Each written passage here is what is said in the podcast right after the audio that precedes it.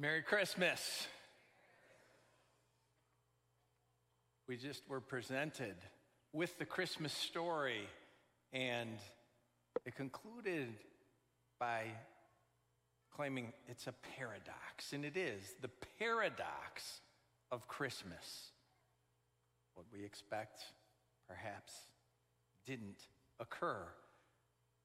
It was a silent night that loudly proclaimed God's love for the entire world. A paradox. Our all powerful God came to earth in the form of a helpless child. A paradox. Many had waited and anticipated, few noticed. Christmas. It's a paradox. And that paradox, it never ever ceases to be incredible. Yet, what God did by coming to earth as Jesus is fully and completely credible. It's wholly believable. Throughout Advent, every Sunday, we've touched on just how truly incredible Christmas is the mortal birth of an immortal God. Christmas made the immortal God a mortal man. Why? So that we, we mortals, could achieve, like him, immortality. It's amazing. It's, it's incredible. Our supernatural God entered the world he created in the natural way born of a woman, supernatural God, born naturally to us. Born naturally, who live in this natural world, he showed us the way to be born again, to have a supernatural birth. For all who did receive him, to those who believed in his name, he gave the right to become children of God. We become supernatural, we who are born natural we can become immortal because immortality became mortal. Impossible. It all sounds impossible. But God made it possible. How? By becoming Jesus, by coming to this earth. With Jesus, the impossible became possible. We talked about all of those things through Advent. And this evening, this evening's our culmination of incredible Christmas as we consider that our great invisible God, our invisible God, the great invisible God became visible for us, for us. And that too is a paradox. It just seems like they're, they're at odds with each other. I want to talk about this paradox and in, to introduce this, this paradox of Christmas that the all powerful, invisible God made himself visible.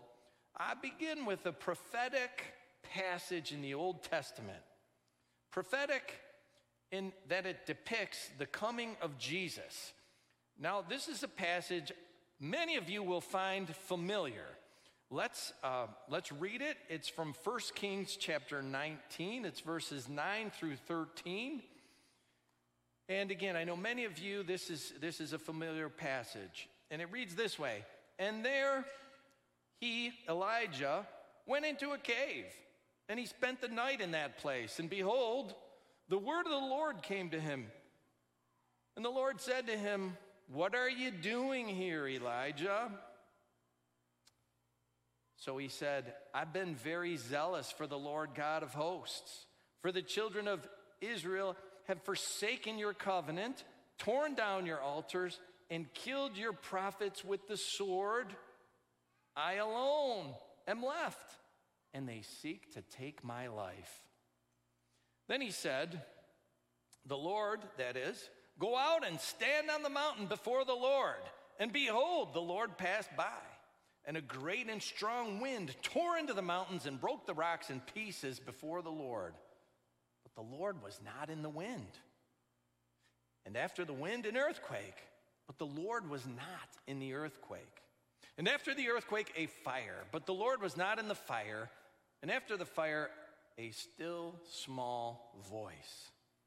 So it was when Elijah heard it that he wrapped his face in his mantle and he went out and stood in the entrance of the cave.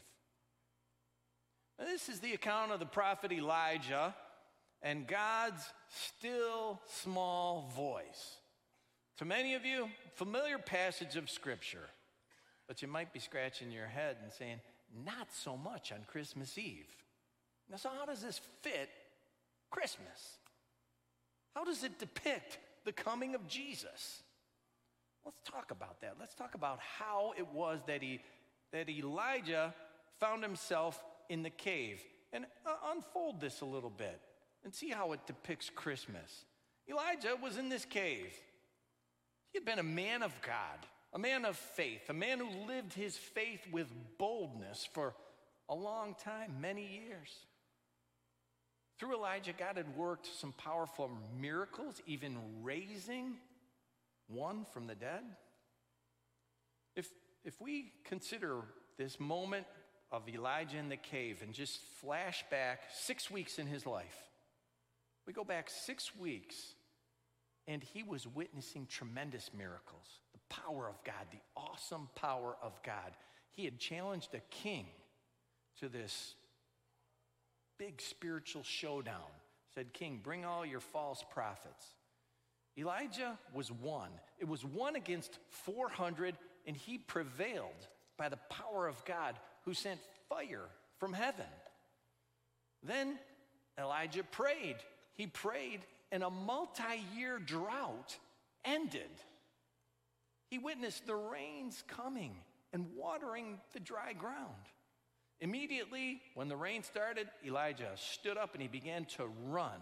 He was running to the royal palace.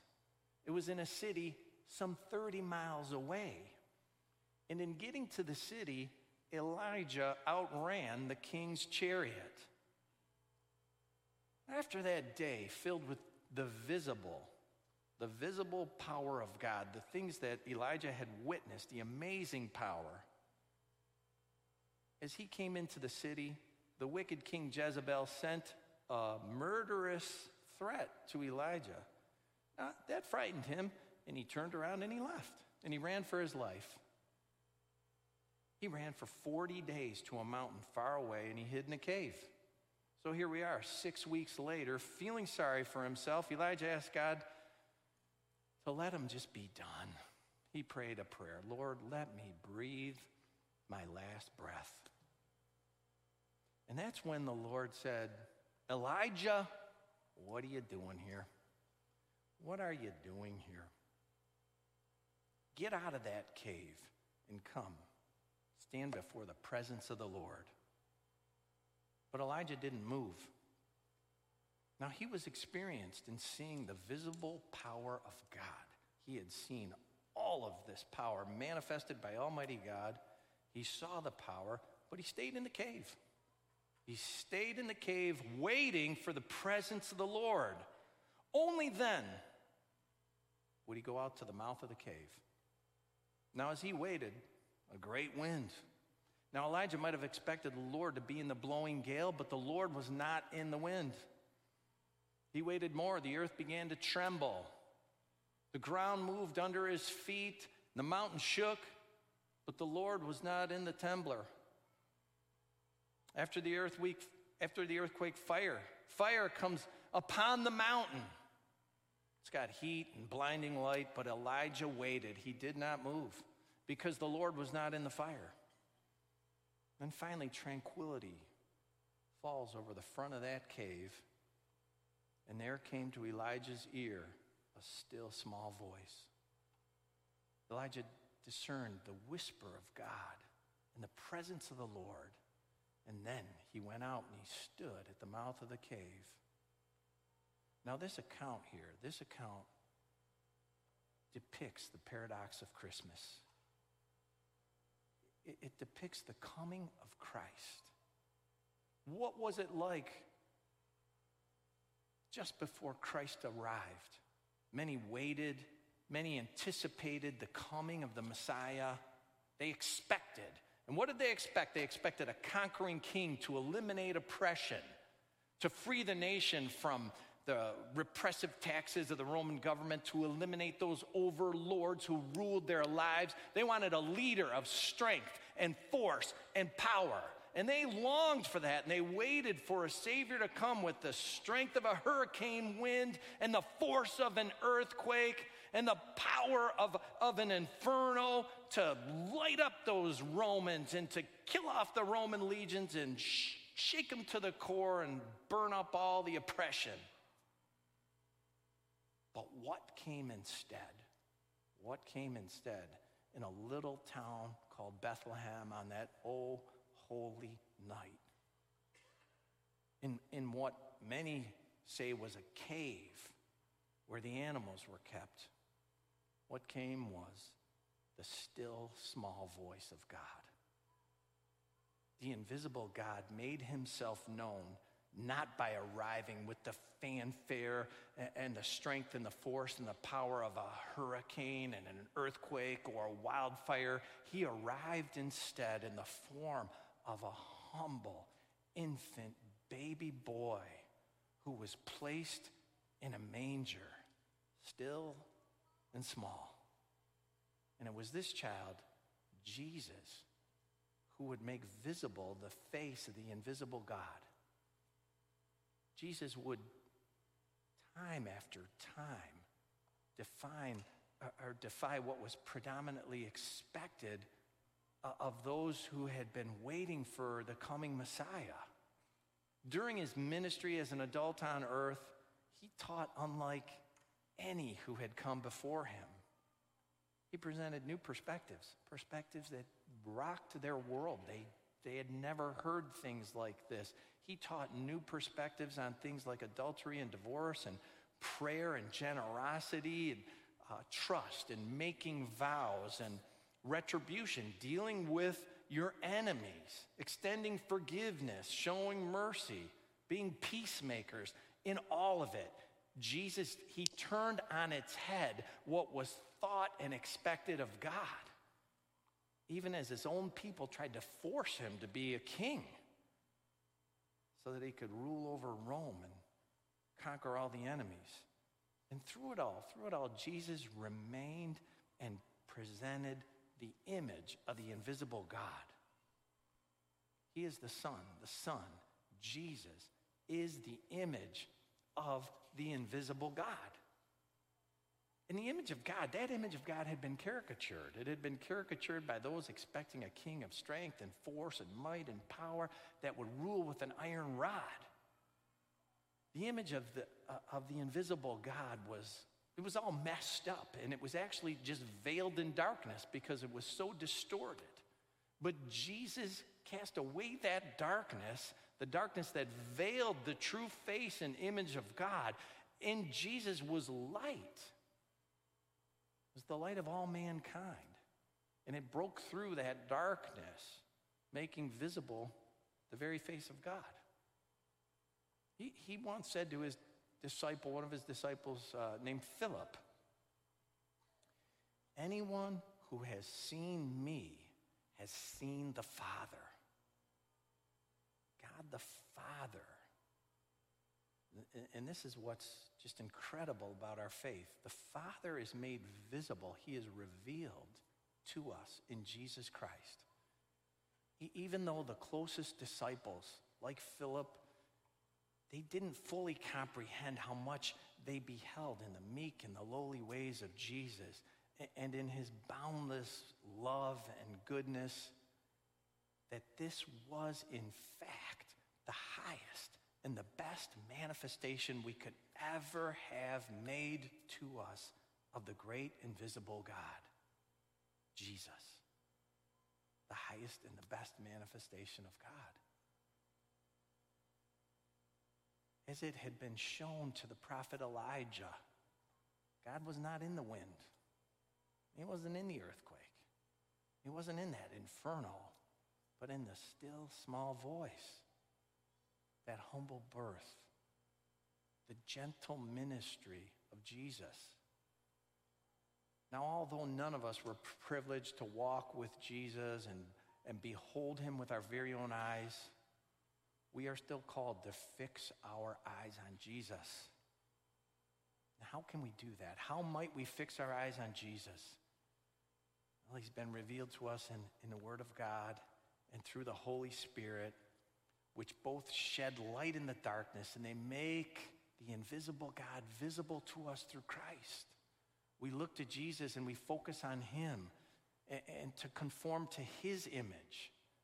Paul the Apostle, he wrote in uh, his letter to the church in Colossae, Colossians 1:15, the Son is the image of the invisible God, the firstborn over all creation. So Jesus is the image of God the Father. He is. And he presents to us this, this great, incredible visual of what was formerly invisible. And Paul also wrote to the church in Rome, he, he wrote, We know that in all things God works for the good of those who love him, who've been called according to his purpose to be conformed to the image of the Son. That, that's Romans 8 28 and 29. Jesus is the image of the Father. He's the light of the world, revealing the Father, revealing this invisible God to us. He, he made the invisible God visible. He's the image of the Father, and we who follow Jesus, we're called to be conformed to his image, the image of Jesus, the Son, and to shine his light. I want to say that again. Jesus is the image of the Father, and we're called to be conformed to the image of Jesus. He's the Son, and, and, and to shine His light. To show the world not the, not the strength of a hurricane's gale force wind or the force of an earthquake or the power of some searing bolt of lightning and all the fire it has. No, no, we are to shine His light to show the paradox of Christmas.